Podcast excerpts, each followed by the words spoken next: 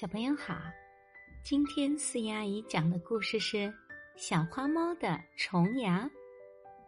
小花猫每天都要吃好多的糖，妈妈说，糖吃多了会有虫牙的，可它不听。这天，小花猫正在吃糖，突然觉得牙疼，它难受的说：“哎呦！”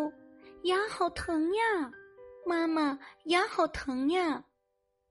妈妈把它带到医院检查。小花猫不爱刷牙，又爱吃糖，现在又多了几颗虫牙。医生说，小朋友不能吃太多的糖，吃完糖要刷牙，不然虫会把牙齿蛀个洞的。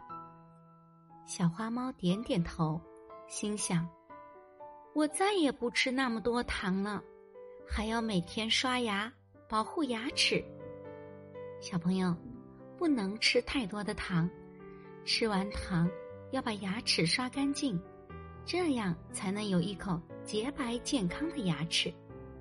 我是思妍阿姨，我们下一个故事见。